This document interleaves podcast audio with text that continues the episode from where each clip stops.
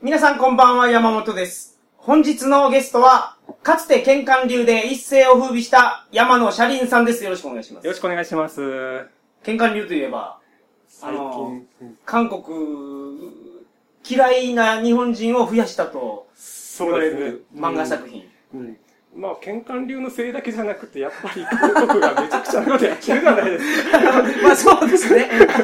それをまあまあ、それをた作だ、そう書いてる。はい。確かに、いや、それはもう言葉書いたら。そうそうなります。なんか本当最近は韓国嫌いの日本人増えたみたいで、なんか、えっ、と、国の統計によると、はいもう過半数以上が日本人があ韓国嫌いみたいですね、データによると。6割ぐらいが嫌いってデータ出てますよ。うんなんか、どちらかといえば嫌いっていうのが、ものすごく大きくなってましたよね。うんあの、テレビとかでアンケート取ってるやつ見るうとん。日本人って基本的に嫌いって表明しないじゃないですか。はいはいどどちらかといえば嫌い、どちらかといえば好きって言ったら、はい大抵はどちらかといえば好きっていう当たり障りのない答えを言うと思うんですよ。はいはい でも、どちらかといえば嫌いと嫌いで6割ですよ。うん。いろいろありましたからね、本当うんに。いや、あの、喧嘩流の後にもですよう。んあの、ワールド、僕、やっぱスポーツ関連のやつが目につくんですよう。んワールドカップベースボール、ワええワールドクラシックベースボール。あ、そうですね。あれ2009年ぐらいでしたっけ？はいはい。ねマウンドに肌立てたりとか。えキソンヨンやったかな？なんかあの、猿パフォーマンえスをやったりとか。うんあの、でも一番のきっかけってあの2002年の日韓ワールドカップのサッカーですよ。あ、そうなんですか、うん、そこであの韓国の選手がもうめちゃくちゃなことをやって、しかもそれを日本のメディアが報じないってことで、はいはい本当に喧嘩がネット上で盛り上がったんですよね。ああ、なるほど。あれなんか、ワールドカップの審判員とかを買収してるんじゃないかとか。あ、そういうのありましたよね。ありましたね。で、あの、飯島愛さんでしたっけ？あの、亡くなった人。はいはいはいあの、あの人が本当のこと言ってよとかテレビで言って、よく言った飯島愛とかネットでもう本当に大盛り上がりでした。え、だけど、何やったかな、アイドルの旦那さんの人が、ツイッターかなんかで見解を表明してう、ん。離婚になったとかあありませんあ、あれでしたっけ？は高岡壮介さんですよ。あんなことやっちゃいけないですよ。だって、芸能界って、在日多いじゃないですか。韓国よりの人。はいはいはいはい。あの、大体在在日と日本人の割合って在日って60万人ですから、はいえっ、と、200対1の割合なんですよね。日本人と在日。なるほど。でも、芸能界って全然そうじゃないんですよ。やっぱり在日の割合めちゃくちゃ多いんですよ。一説によると、あの、ある年のあの紅白歌合戦で半分は在日だったとか、噂もあるぐらいですね。あ、そうなんですか。うんだから和田アキ子さんとかそういうことうん、ですよね。そう、そうですね。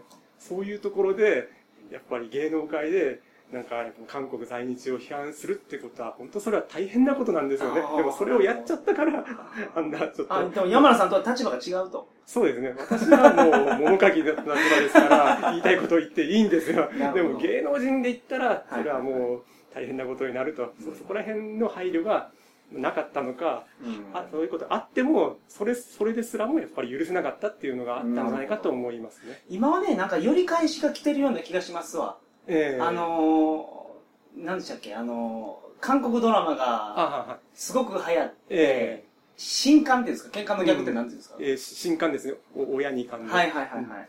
の波が起こって、ええ。韓国をいざ、どんなところかなってみんなが興味を持って見てみると、えあの、こんなところかっていうところで、ささーっと引いていった感じがしますよね。うん。あの、イ・ミョンバクさんが、はい。あの、向こうの大統領の、はい。あの、竹島問題起こしちゃったんで、やっぱそれが大きかったんですよね。竹島に上陸するそうそうそうですね。ええまあ、あの大統領は、なんか変死するんじゃないかと、そう思いますけど。だから過去の大統領ってなんか逮捕されるもうか、大抵そうですよね。うん。あの、ノムヒョンさんがなんか変死してますよね。はいえあれも言われてて、え今回はないやろうって言ってたら、うんいきなり死にましたからね。うん。だから、まあ、前、前大統領も、まあ、何かしらの亡くなり方をされるんじゃないかという気はします。はいはい。で、今の大統領もまた何かしらのうん死に方をするんじゃないのかなとう。んまあ、なんでやりたがるんですかね、でも。うん、やっぱり名誉職、あうん、や大統領って言ったら頂点じゃないですか。はい。目指すところじゃないですかう。んなるほど。日本人だってやっぱり誰でも総理大臣になりたいとか。なりたいっすか？けど。いやいや、俺はなりたくないんですけど、やっぱり権力を持ちたいっていう人はいはいはそれなりにいると思うんですよね。うん。なるほどう。ん。で、その山野さんに来ていただいて、今日は何のお話でしょうか？今日はですね、あの、ハリウッド映画、終戦のエンペラーについての話です。えーとこれはもう公開されてるんですか？えーと、7月27日風切りですね。あつまり、これつまり26日の放送なんですよ。ええってことは、明日封切り。ああ、そうなっちゃいますね。うんなるほど。うんで、えーっと、まあ、この映画の説明を簡単にしますと、あの、日本の敗戦後の1945年8月30日に、マッカーサーが神奈川の厚木基地にやってきて、日本の占領統治を始めるんですよ。はい。GHQ が来てそう GHQ がことですね。はい。で、そこで戦犯探しを始めるんですよねう。んうん。戦争責任が誰にやったかそうそうそうそうはいで、それで昭和天皇は有罪か否かっていう問題が出てくるんですよ。なるほでど。そこで、あの、マッカーサーは、あの、軍事秘書、マッカーサーの軍事秘書のボナーフェラーズって人に、はい。あの、えー昭和天皇は、あの、有罪か否かっていうのを調べてこいという命令を下すんですよ。そんなのがあったんですね。え僕の、その、薄い歴史知識やと、ええはいそのマッカーサーが日本を見て、え通常えはえ政治責任をトップに取らせるかえら、っていうことをどこにでもやってるんですけど、ええ日本においええてこれをやってしまうと、えもう日本の統治が難しくなると。そそうなんですよ。だから天皇制っていうのをなくしてしまうと、日本はもう瓦解してしまうんで、占領統治がやりづらくなる。だから、昭和天皇。全員がゲリラになると思ったらしいですよ。そそうですね。はい、うんもう天皇を例えば処刑してしまって、うん彼に責任がありましたって言われてしまうと、うん日本人がもうんう、あと今後100年、うん あの、ずーっとゲリラ戦を繰り広げて、うんアメリカの統治がすごく難しくなるだろうっていう判断をしたと。そうそうなんですよ。あの、700万人残ってたんですよ、まだ。武装を解除していない日本軍が。あ、あ、日本国内にですか？こ国内に、うんはいはいはい国内。国内、海外合わせてですかね。はいはいはいはい。だからそういうことを考えて、じゃあ昭和天皇は有罪か否かっていうことを考えていかなきゃならないということで、まあまあ、そのボナーフェラーズに、うんあの、それを調べるように命じたと。で、なんでその、ボナーフェラーズだったかというと、はいまあ、単に軍事秘書っていうだけじゃなくて、ボナーフェラーズっていうのはすごく日本について詳しかったんですよ。もうめちゃくちゃ詳しかったんですよ。はいはい。あの、戦前に日本に6回ぐらいやってきてるんですよね。はいはいはい。で、まあその日本にやってきて、あの、日本研究家だったんですよ、そもそもが。おー、あ、もともと。もともとが。だから戦争始まる前に日本研究家で日本研究してて、え戦争始まったと。えでせ終戦になって、ええマッカーサーの秘書としてついて、えうんあ、でもマッカーサーの秘書についたのは、えっ、と、1935年頃からもうマッカーサーの部下だったんですよね。おー、ええじゃあ終戦前からですそう、ね。そうなんですよ。はいうんそれでまあずーっとマッカーサーに使えても、マッカーサーは素晴らしいという。ふうにず、もうマッカーサーに使えるためにいたみたいな。でもそれで、同時に日本が大好きだったと。なるほど。そういう人なんですよ。まあ最終的には、あの、まあ昭和天皇は無罪であるうんっていうことなんですけど、歴史上では。はい映画でもそうなると思いますけど、ちょっと私見てないんでわかんないですけど。まあ公開されてないですからそうそうなんですよね。まあそれが終戦のエンペラー。そうそう、そうなんですよ。じゃあ主人公はええ、ボナーフェラーズ。ボナーフェラーズです。あーえっ、と、ボナーフェラーズが、えっ、と、マシュー・フォックスって人が演じてます。マシュー・フォックスって聞いたことありますね。えっ、と、なんかアメリカのテレビドラマとかでで主役で出てる人らしいですね。で、えっ、と、マッカーサー役がはいトミー・リー・ジョーンズうわービッグネーム出ましたね。そうそうなんですよ。缶コーヒーの CM してる人ですね。うんで、まあ、日本側は、えっ、と、えっ、と、西田敏行さんとか、中村雅俊さんとか、夏柳勲さんに、あの、日野翔平さんとか、そういう辺が、結構大きい映画じゃないですか。そうなんですよ。あの、に日米合作のハリウッド映画ですね。あで、えっ、と、プロデューサーが、はいラストサムライの、えっ、と、奈良橋陽子さん。ーあー、なるほど。そう、そうなんですよ。はいはいはいはい。まあ、でな、なんで私が今日これを話し、話すかと言いますと、はい実は19日に私が終戦の昭和天皇っていうタイトルの本を出したんですよ。映画のタイトルは何ですか？映画のタイトルは終戦のエンペラー。山野さんの本は？終戦の昭和天皇。なるほど。まあ、ほぼニア はいはい。でなるほども。、でも、でも、ここでちょっと私が言いたいのは、はいあの、私の方がオリジナルです。え、どういうこと？さっきやったんですか？いや、えーっと、この企画は実は約15年前から始まってたんですよ。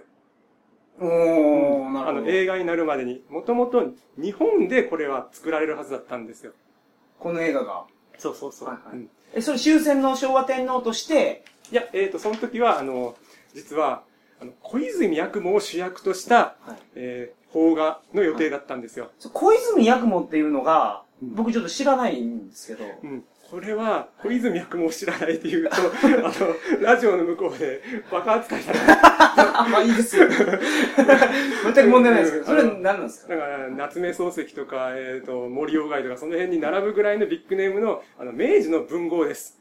僕、夏目漱石と森鴎外は知ってますよ。小泉八雲はですね、あの、ラフカディオ・ハーンと、まあ別名言いました。まあ、ラフカディオ・ハーンが本名ですけど、はいはい。後に日本に帰化して小泉八雲って名前になった。じゃあ外人さんですよね。そうそうです、そうです。で、あの、東京大学の、あの、先生をやったり、あと、はいはい熊本第五高等学校、第五中学校のちょっと忘れましたけど、その先生をやったりとか、はいはあと、えっ、と、島根でも中学校の先生をやってるんですよねなるほど。はいですから、その、行ってる先が、あの、夏目漱石と本当被ってるんですよ。い。ほうほうほう。夏目漱石が小泉八雲の後釜をずっと言ってて、で、うんまあ、夏目漱石にとってはかなり、なんか、うん役割としては損だなと。まあ、小泉八雲の教え方が本当に素晴らしかったんで、はい夏目漱石の教え方に対して文句を言う学生さんが結構おられたみたいですね、その当時。だから、上戸彩と剛力あやめの関係みたいな感じですか？そうかもです。で上戸彩が、えっ、と、小泉八雲をやるんですか？ね。うん、そう、そう、そうだった、それだったらそうです。すいません、変な例えうんで。まあまあ、で、で、で、で、今日は、うんじゃあ、このお話をしていただくと。ええ、そう、そうですというこ。とで、まあ、ど、どっちでも一緒なんですけど、元ネタは一緒なんで。わかりました。で、まあ、約約15年前に、いや、これすいません、ああの、オープニングがあるんであ、ここでオープニングを一回すいませんすいません締めますんではい、よろしくお願いします。そうよろしくお願いします。それでは、トリカゴ放送始まります。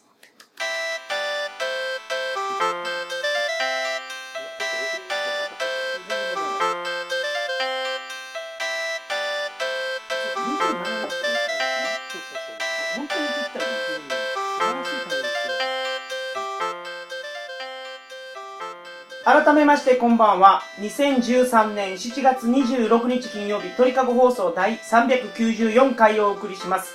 番組に関するお問い合わせは info.tkago.net、info.tkago.net までよろしくお願いします。さて、明日公開の終戦のエンペラー。はい。その話と山野さんが19日に出版された終戦の昭和天皇。はい。こちらの話をはい。はい。お願いします。一緒ですよね。一緒ですけど全然違うと。うん。まあでもオリジナルは山野さんの方です。そそうです。僕の方です。え、その15年前にやろうとしてた、ええ、はい。映像化しようとしていろいろプロジェクトが進んでて、ええ。なんでハリウッドで映画化されるそれの経緯は、うん、結構長くなっちゃうんですけど、はいまあ、簡単に言いますと、えっ、と、一番最初97年なんですよ、これ。映画を作ろうって話になったのは。はいそれで、小泉八雲を主役とした映画を作ろうと。じゃあ、小泉八雲を語るときに、ちょっと新しい切り口がいいねっていうところで、うんボナーフェラーズっていうのがいるよっていう話があったんですよ。ボい。その小泉八雲とボナーフェラーズの関係は、あ、えっ、と、ボナーフェラーズっていうのは一番初めにご説明していただいたマッカーサーの秘書の日本研究家。そうそうそう。で、日本を知るには、えっ、と、どうすればいいのかっていう、とある女性に聞いたんですよ。誰がですか？そのボナーフェラーズが。はいはいはいそしたら、あの、小泉八雲を読めばうんわかるわよというその日本女性が言ったんですよ。はい。はいはい。うんまあ、その女性の役を、役の人がいるんですけど、よくて本当に実在の人。はいはいその、そこからあの、肖像権が多分降りなかったんで、はい。終戦のエンペラーでは、えっ、と、島田彩っていう架空の女性を立ててるんですよね。はあはあそれでラブストーリーになってるんですよ。ラブストーリーなんですか？終戦のエンペラーは。そうなんですよ。まあハリウッドで作るには、ええやっぱその、ラブの要素を、うん、いるんですか、ね、ロマンスを入れないといけないんじゃないですか。えーいるんですか？えーだってい、いらないじゃんと思うんですよね。まあうん正直いらないと思いますけど。うんで、まあ私の漫画は、あの、ラブストーリーではなくて友情物語なんですよ。うんで、ボナーフェラーズともう一人、小泉和夫っていう人の友情物語にしてるんですよ。小泉和夫っていうのは、多分、うん小泉八雲のうん子孫ですね。そうです。あ息子です。あ、息子さん。ええはいはいよ4人小泉八雲には子供がおられて、長男ですね、小泉和夫が。そだから日本に来て、日本を知るためにはどうしたらいいかなと思ったら、小泉八雲の本を読みなさいとうん。言われて本を読んでうん、ハマったんですね。そうです、そうです。で、ハマりすぎて、息子と友達になったと。そうそうそうそう。うん。それで友達になって仲良くなってという流れがあるんですよね。なるほどうんまあだから、初めそういう話だったんですよ。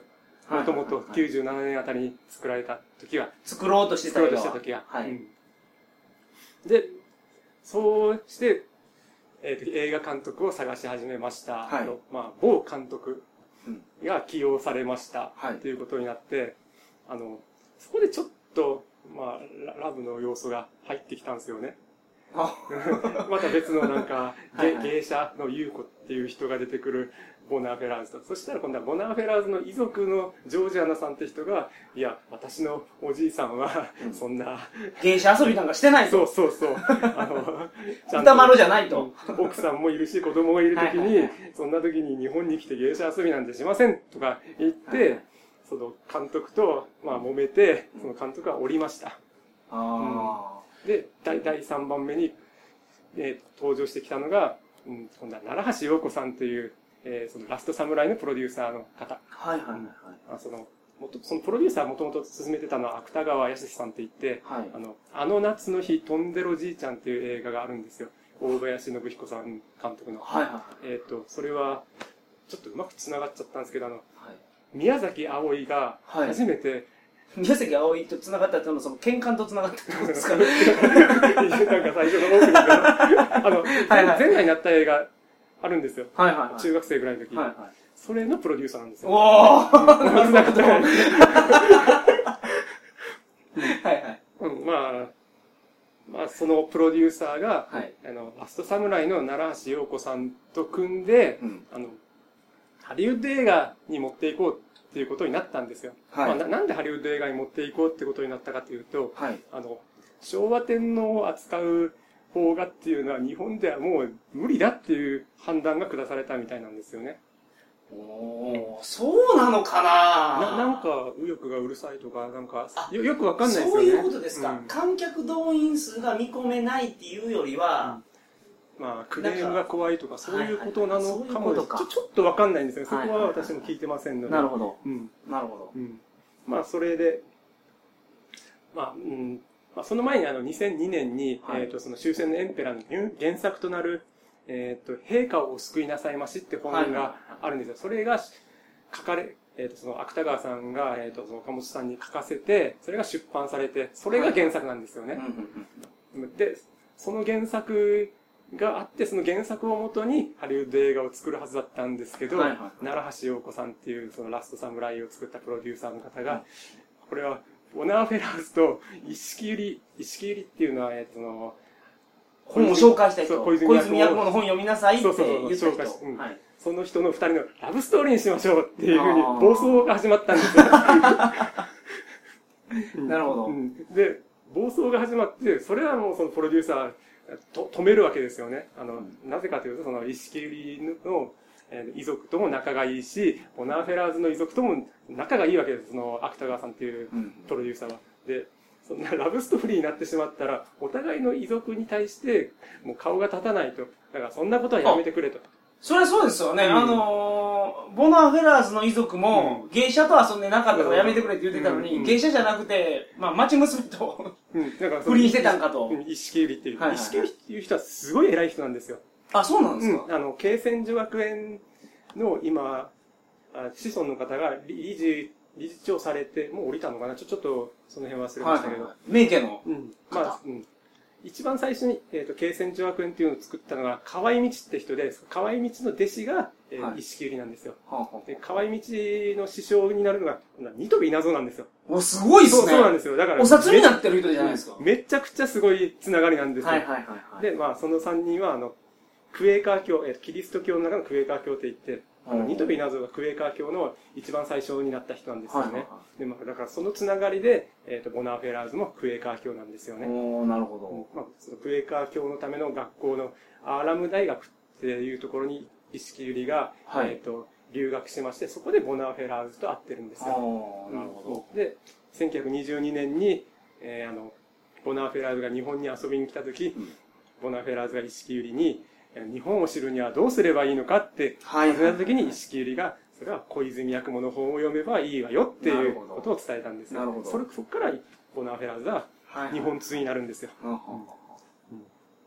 で、うんちょっと話それましたけど、まあ、はいそれで、えー奈良橋陽子さんがラブストーリーするぞと暴走し始めたんで、うん芥川さんをっていう元のプロデューサーは止めますよね。はい。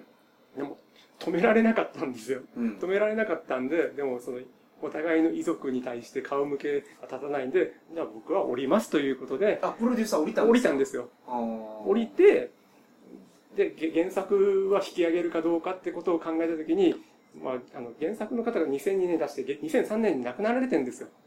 はいはいはいはい。でもまあ、もう亡くなられてるんで、せめてハリウッド映画のこの終戦のエンペラーの原作は素晴らしいものであったということを伝えるためにテロップを残すために 原作として残ってるんですよ。なるほど。うん。だから、それだから山野さんの方がオリジナルの、そう、そうなんですよ。その流れが来とると。そう、一番最初の小泉八雲で作るはずだったという もので作ってるんですよ。なるほど。で、まあ、その、一番最初に作った人は、えっ、と、あの、芥川さんっていう人は、あくまでプロデューサーで、はい一番最初に作った人は、あの、熊本近代文学館の館長の井上智重さんって人なんですよ。だからその人から直接私は原案としてもらったんですよね。なるほど。それが去年の話です。はいはだからもうその時はもうハリウッド映画になるよっていうことだけは聞いてたんで、あ、これは美味しいなと思ってはい書きますとは。まあ、最初最後はあの、昭和天皇とマッカーサーが出て、まあ話してなんか感動的に終わるんじゃないかと思いますけど、まあそれにハリウッド映画ですから、もうものすごく壮大な映像でドーンと見せると思うんですよね。はいはいはいだから素晴らしい感動的な物語になってるとは思います。はいけど、本当の話ではないと思います。わかりました。まあ私の漫漫画は、まあ私が絵を描くわけですから、まあしょぼいプロダクションで、しょぼい絵ですけど、その代わり、本当の物語を描いてます。なるほど。うんで、えっ、と、私の本はその原案が、ささっきの熊本近代文学館の井上智重館長で、えっ、と、他に小泉八雲の遺族の、えーひ、ひ孫である小泉ボンさんから、えっ、と、解説文をもらいまして、おー、すごいですでね。まあ、直系、役も直系の方から、はいあのか解説文推薦文をもらいまして、もう一つ、もう一人が、東京大学の名誉教授の、うんあの、ハーン研究家の、あの、平川介弘先生からも、何研究家ですか？ハーン研究、ラフカディオ・ハーン研究家、小あ泉役の研究ー、なるほど。はい。家。あの、比較文学の、はい。あの、東大四天王と呼ばれたぐらいの凄まじい、もう、はい頂点の方ですね、日本の、はい。はいはいもう、なんていうんですか、アカデミズムの。その二人から解説文をもらって、なるほど。しかも原案もオリジナルの人なんで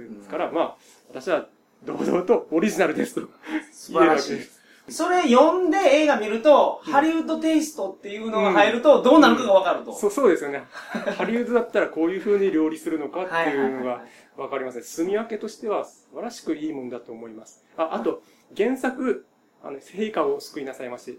これも素晴らしいものですんで、はいぜひ読んでいただけるとありがたいです。私もそれを読んで本作りましたんで、それも読みました。それはいはい2002年に出たものなんで。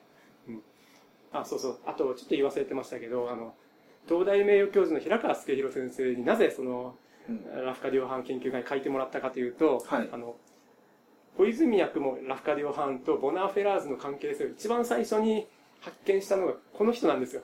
それが1983年。うんあ、それ、1983年。うん。それまでは、じゃあ、なんでマッカーサーうんが昭和天皇を先輩にしなかったかっていうのの理由はよく分かってなかったんですか？いや、大体分かってたんですけど、その、決定的なのが、えっと、1945年10月2日に出された、えっと、マッカーサー、ボナーフェラーズがマッカーサーに提出した覚書が、これこれによって、あの、昭和天皇を先輩にするのやめようっていう流れになったんですよね。はいはいはい。うんそれを、その文章の思想的背景が小泉八雲だったっていうことが研究によって、ちょっとずつ分かっていったと。なるほど。まあ、その前にも、まあ、モナーフェラーズは小泉八雲ファンだったんだよということぐらいは分かってたでしょうけど。まあうんなるほど、1983年に平川先生が、えーと平和の海と戦いの海っていう本を出されて、はい。えー1990年に、えー昭和天皇独白録っていうのが出たんですよ。はいはいはいこれは昭和天皇があの戦争についてあれこれ語ったっていう、ななぜ、えーと太平洋戦争が起きたのかとか、うんここの中国と日中戦争はどうして起こったのかとしょ天皇直々の言葉を記録したものなんですよ。そんなのあるんですか？そう、昭和天皇独白録ってあるんですよ。これ、あの、当時、多分100万部ぐらいいってるんですよ。その、新潮か文春か忘れましたけど、そのあたりに、えっ、と、はいはい出して、それは後に単行本になってるんですけど、はいそれが出たら、それはとにかく話題になりました。えっ、と、それが寺崎秀成さんって言って、うんその人の遺族のところから出てきたんですよね。はいはいはい。うん。で、その人の奥さんがアメリカ人で、えっとグエンドレン・ハレル、ハロルドっていう人で。よう覚えてますね、そのいろんな人の名前を。あ、実はもう、ま、漫画を描いたんで、一応今は覚えてます。あと3ヶ月もしたら忘れますけど。書いたらすぐ忘れるじゃないですか。でもまあ、まだ書いたばっかなんで、なんとか覚えてます。なるほど。うんはいはい。まあ、それで、そっから出てくるんですよ。でも、この昭和天皇独白録は何のために作られたっていうのかが分かんなかったんですよ、当時。うんうんそこで、カンカン学学と歴史学者が、もう、あれあれに論争して、結局論争したけど、証拠がないから答え出なかったんですよ。はい。そんで、今度は96年に、うんあの、出てくるんですよ。昭和天皇独白録の英語版が、えー English 版。もともと、あのーアメリカ人がインタビューしてたってことですか、いや、違うんですよ。あの、天皇の側近たちが聞き取ったんですよ。はあはあの、まあ、け結論言うとその、東京裁判で昭和天皇は無罪であるっていうことを証明するために昭和天皇からの言葉を聞き取ったんですよ。そのための目的で独学録を作ったんですよ。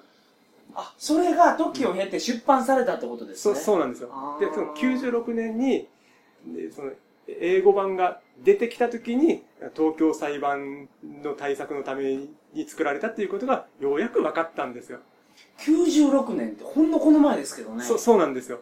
で、その、どっから出てきたかというと、それがボナーフェラーズの遺族の家からえ英語版が出てきたんですよ。すごい。そう。っていうかその時代、うんそれ家に持って帰って置いといてよかったんや、そんな文章。あだから、本物じゃなくって、えっ、と、寺崎秀成か、ボナーフェラーズかが書き写したものが保管されてたんですよ。はいはい。うんでもそれ、置いとくってすごくないですか？うん、あの、それで、ボナーフェラーズって人はかなり記録を取っておく人なんで、はいはいもう毎日手紙のやり取りとか奥さんとか子供とやってたんですよ、その、占領統治時代も。うんうん。だから、あの、き記録が残ってるんで、あの、昭和天皇の、あの、東京裁判訴追回避の行動とか全部分かったんですよね。そういうことですか？そうそう腕まめな人で、うんしかも全部残しとく人そうそうやったから、そうそう。あのーこういう本が作れたり、うん映画が作れたりするぐらい、うん。あの文章が残ってる。そうそう。うん。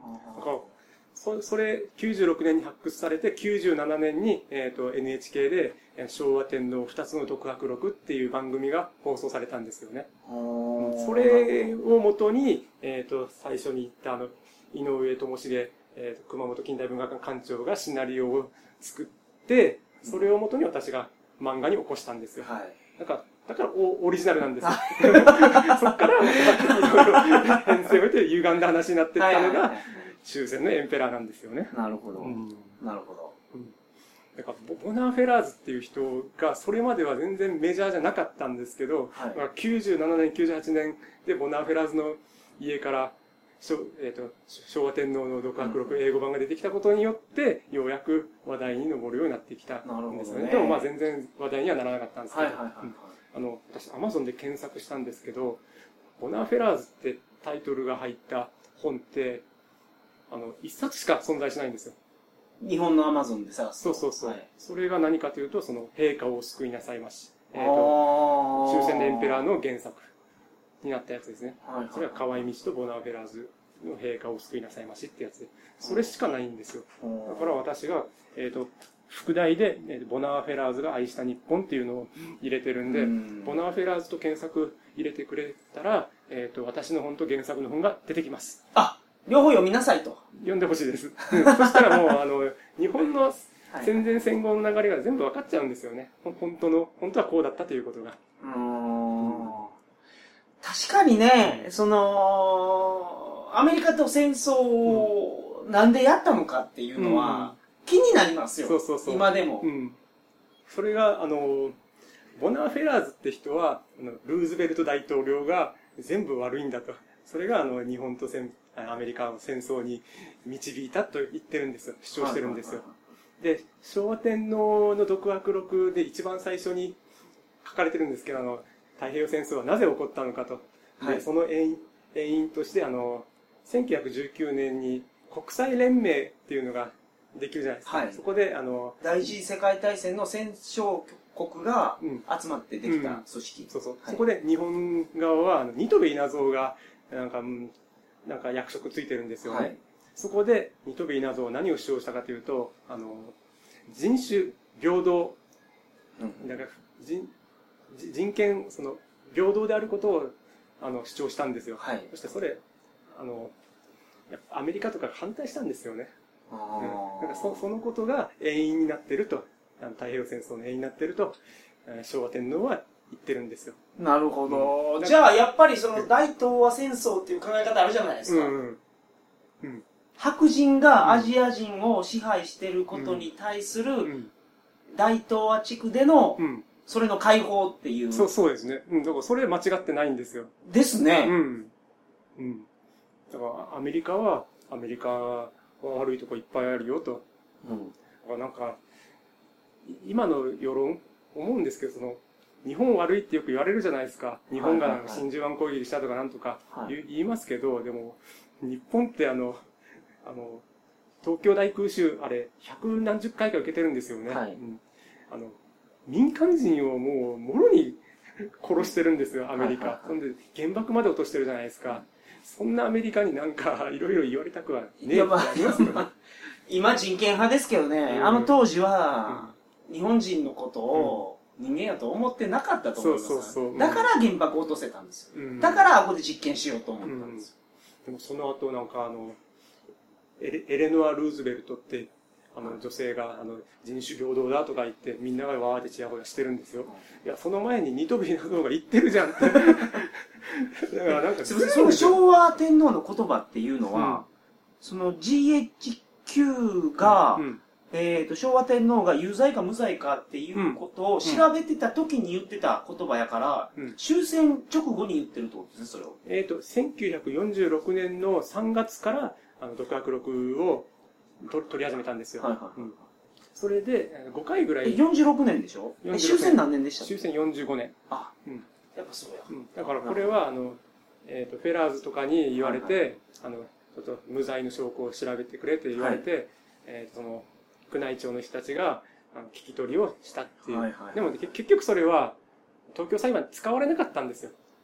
うん。使われなかったからこそ、じゃあ何のためにこれ作ったんだっていうのが、1990年に、はい。なんか、論争になったんですよね。で、96年に、そうえーとフェラーズの家から英語版、独白録の英語版が発掘されたことで、あこれは東京裁判対策のために作られたんだなと分かったという流れなんですよね。なるほど。まあ、そそういう話なんですよ。本当は。これみんな読みたくなったんじゃないですか？うん読んでくだされば本当にストーンと全部わかります。うん。そうそういう風に作ってるんで。はい。うん。しかもその、やっぱ山野さん漫画家ですから、え漫画で書かれてます。漫画です。はいうん。読みやすいと思いますよ。実はちょっとこれ、う嬉しいことがあって、あの、はい平川先生とか、はいその、井上館長とかに見,、はい見見てもらったんですけど、まあ、よくまとまってるねと、うんすごくよくまとまってるねと、感心したみたいなこと言われたんで、うんすごく嬉しかったです。わかりました。今日お話しいただけるのは、こんな感じですか、こんな感じですねええ。だ大体伝わったかなと。うん完全に伝わったと思いますよえ。えもう一回タイトル言っておきましょう。はい。終戦の昭和天皇、ボナー・フェラーズが愛した日本。どちらから出てるんですか？大倉出版です。大倉出版さん。はい。はい。よろしくお願いします。よろしくお願いしで映画の方もぜひご覧になってくださます。い。そう、映画見て、うん。みあのみ見比べてほしいです。あ、両方ね。うん。はいまあ、私も見見に行くつもりです。はい。はいはい。うんここまで関わってしまったんだから、これで見ないっていうのはちょっと。ね、ちょっとありえないですよね。私がオリジナルです。いや、だから、これ、映画がやってる間にう、んどれぐらい売れるかが勝負そですよね。そうですよね。うんマーケティング的に言うと。だって映画終わっちゃったらもう話題飛んできますよね。うん。うんうんまあけどこれずっと残りそうな気はしますけどね。うん残したいですよね。あ内容的には。うん、3年後でもなんか終戦後にこういう事件があったのかこういう歴史で昭和天皇は助かったのかみたいな、うん、またあの、来てくださいよ。ああぜひぜひ、はいぜひよろしくお願いしますそれでは皆さん、おやすみなさいませ。おやすみなさい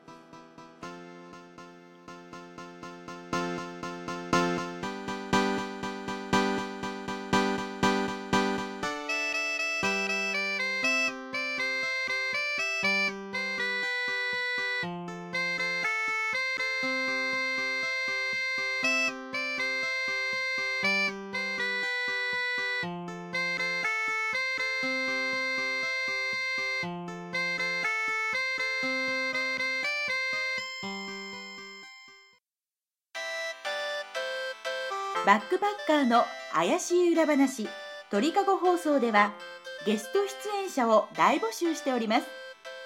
興味のある方我こそはという方まずはご連絡ください。詳しいお話を伺った上で番組出演についてのご相談をさせていただきます。皆様からのご連絡をお待ちしております。